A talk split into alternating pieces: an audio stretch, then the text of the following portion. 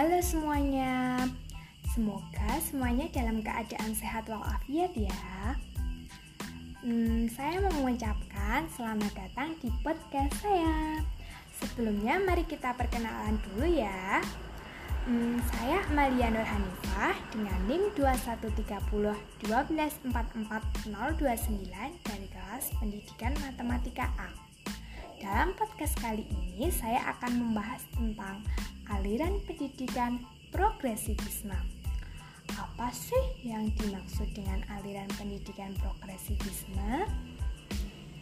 Menurut bahasa istilah, progresivisme berasal dari kata progresif yang artinya bergerak maju.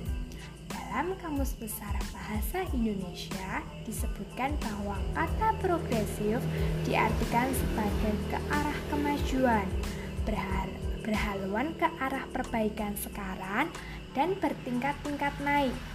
Dengan demikian, secara singkat, progresif dapat dimaknai sebagai suatu gerakan perubahan menuju perbaikan. Progresivisme merupakan salah satu aliran dalam filsafat pendidikan modern. Artinya, aliran ini menekankan pada pemaksimalan potensi manusia dalam upaya menghadapi berbagai persoalan kehidupan sehari-hari. Gimana sih latar belakang aliran progresivisme itu? Yuk, langsung aja kita bahas. Awal mula lahirnya aliran progresivisme ialah dilatar belakangi ketidakpuasan terhadap pelaksanaan pendidikan yang sangat tradisional, cenderung otoriter, dan peserta didik hanya dijadikan sebagai objek pembelajaran. Dalam pandangan progresivisme, pendidikan merupakan suatu sarana atau alat yang dipersiapkan untuk mengembangkan kemampuan peserta didik supaya tetap survive terhadap semua tantangan kehidupan yang secara praktis akan senantiasa mengalami kemajuan. Yang proses pendidikan dilaksanakan berdasarkan pada asas pragmatis.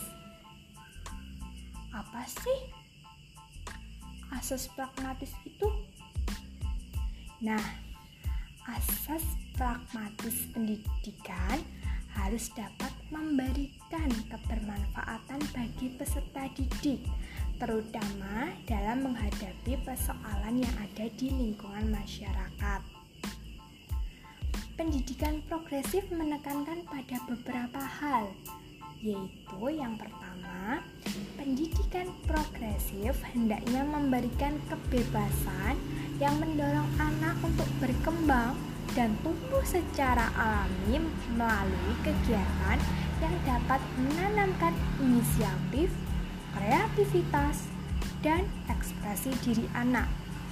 Yang kedua, segala jenis pengajaran hendaknya mengacu pada minat anak yang dirangsang melalui kontak dengan dunia nyata. Yang ketiga, pengajar progresif berperan sebagai pembimbing anak yang diarahkan sebagai pengendali kegiatan penelitian, bukan sekedar melatih ataupun memberikan banyak tugas. Yang keempat, peserta didik diukur dari segi mental, fisik, moral, dan juga perkembangan sosialnya. Kelima, dalam memenuhi kebutuhan anak dalam fase perkembangan dan pertumbuhannya, mutlak diperlukan kerjasama antara guru, sekolah, rumah, dan keluarga dari anak tersebut. Keenam, sekolah progresif yang sesungguhnya berperan sebagai laboratorium yang berisi gagasan pendidikan inovatif dan latihan-latihan. Menurut progresivisme, pendidikan memiliki dua segi, yaitu psikologis dan sosiologis.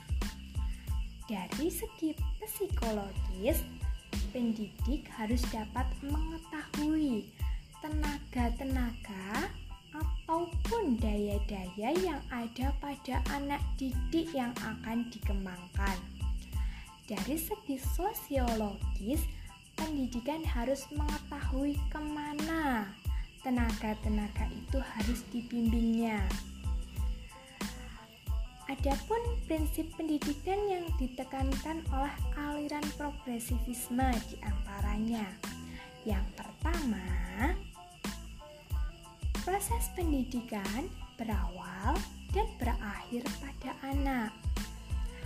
Kedua, subjek didik adalah aktif, bukan pasif.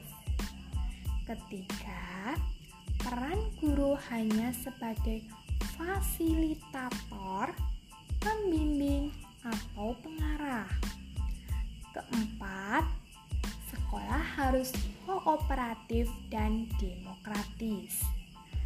Kelima, aktivitas lebih fokus pada pemecahan masalah, buka untuk pengajaran materi kajian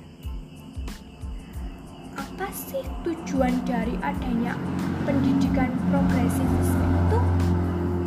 Langsung saja kita bahas. Berkaitan dengan tujuan pendidikan, maka aliran progresivisme lebih menekankan pada memberikan pengalaman empiris kepada peserta didik sehingga terbentuk pribadi yang selalu belajar Maksudnya, pendidikan dimaksudkan untuk memberikan banyak pengalaman kepada peserta didik dalam upaya pemecahan masalah yang dihadapi di lingkungan sehari-hari. Dalam hal ini, pengalaman yang dipelajari harus bersifat real atau sesuai dengan kehidupan nyata. Oleh karenanya, seorang pendidik harus dapat melatih anak didiknya untuk mampu memecahkan problem-problem yang ada dalam kehidupan. Tujuan pendidikan progresivisme harus mampu memberikan keterampilan dan alat-alat yang bermanfaat untuk berinteraksi dengan lingkungan yang berbeda dalam proses perubahan secara terus-menerus.